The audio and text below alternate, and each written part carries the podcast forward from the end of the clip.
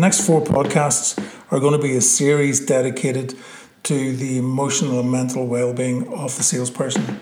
Um, this first one is about the media, and there are probably a number of ways to begin this, but I'm going to go straight in at the deep end and I'm going to talk about the negativity that local, national, and international news feeds through the minds of uh, the listener and the reader.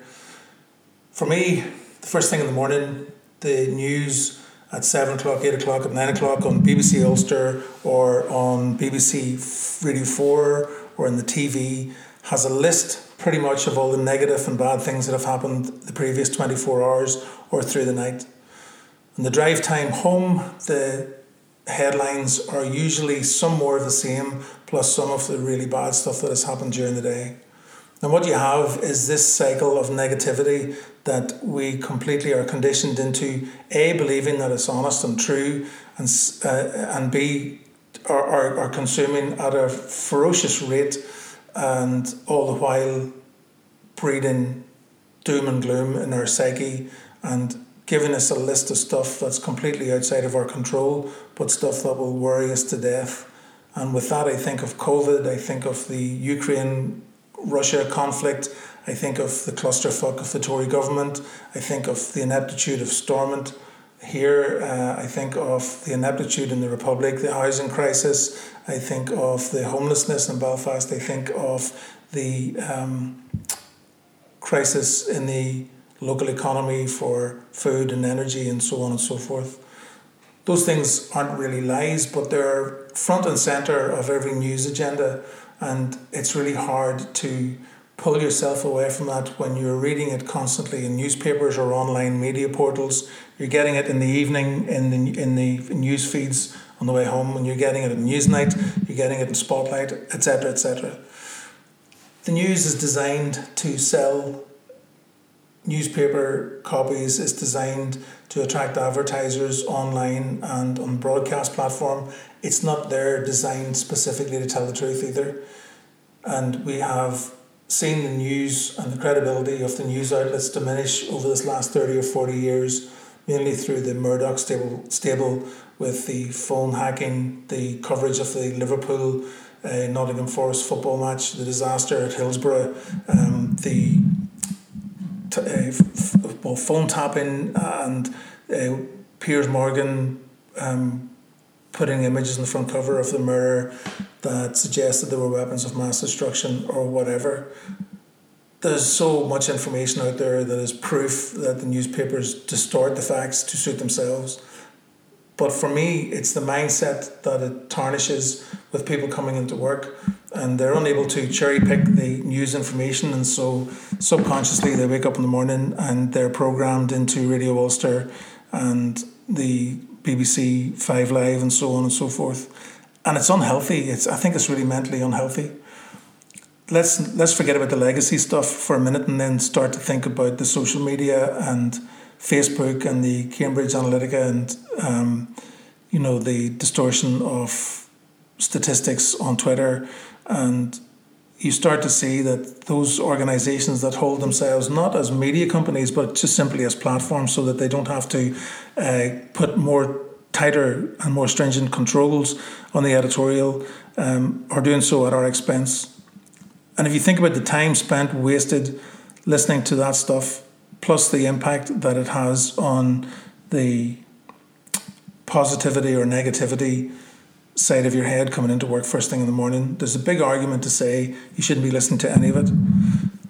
And it's easier said than done. I, it took me a long time to get off, off Facebook, and for the last two weeks, I haven't been consuming any news whatsoever from the newspapers, probably glancing at headlines on the newsstands, and occasionally looking at some sports results through uh, some of the online portals.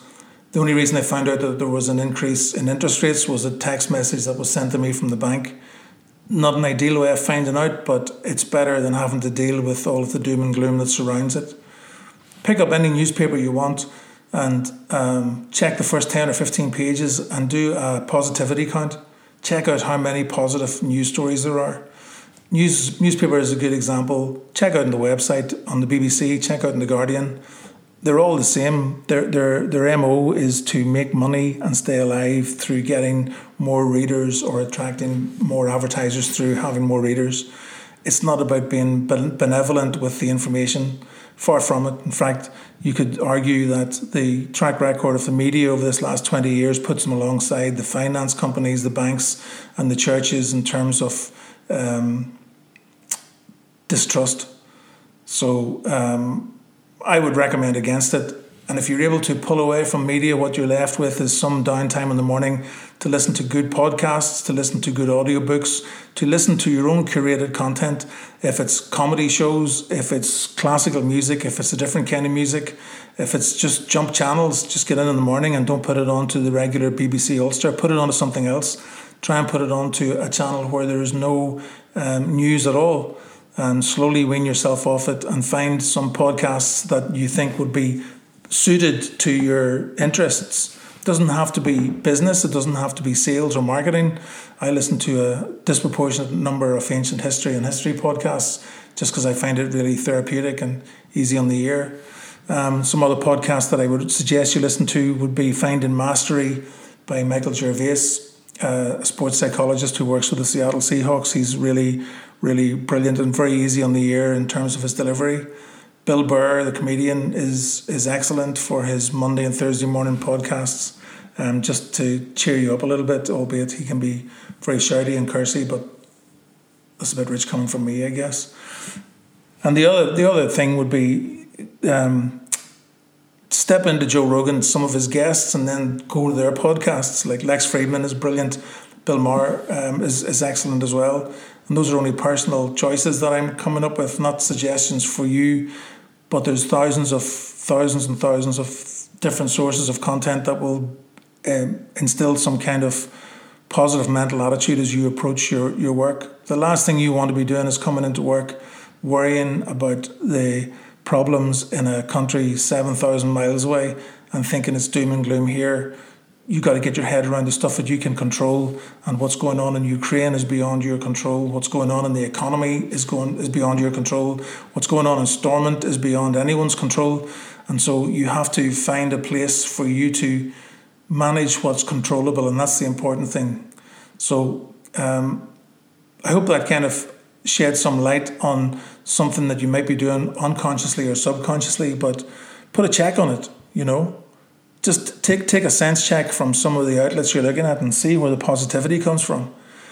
Check, you know, the Leveson inquiry. Just Google it and see get a, get the headlines on the Leveson inquiry and who was involved in tapping and phone tapping. You know, th- that's just scandalous. Phone tapping and all of the consequences that that led to. These people are still putting out content, and it's not just the newspapers um, that you need to be aware of. Thanks for tuning in. The next episode is going to be a little bit on emotional intelligence, and that's going to come out on Wednesday of this week. So thanks for tuning in. If you need to fire me an email, it's paul at shift-control.co.uk. And maybe this is one of the podcasts that you might be listening to in uh, in exchange for the Nolan Show or BBC Radio Ulster. Good morning, Ulster.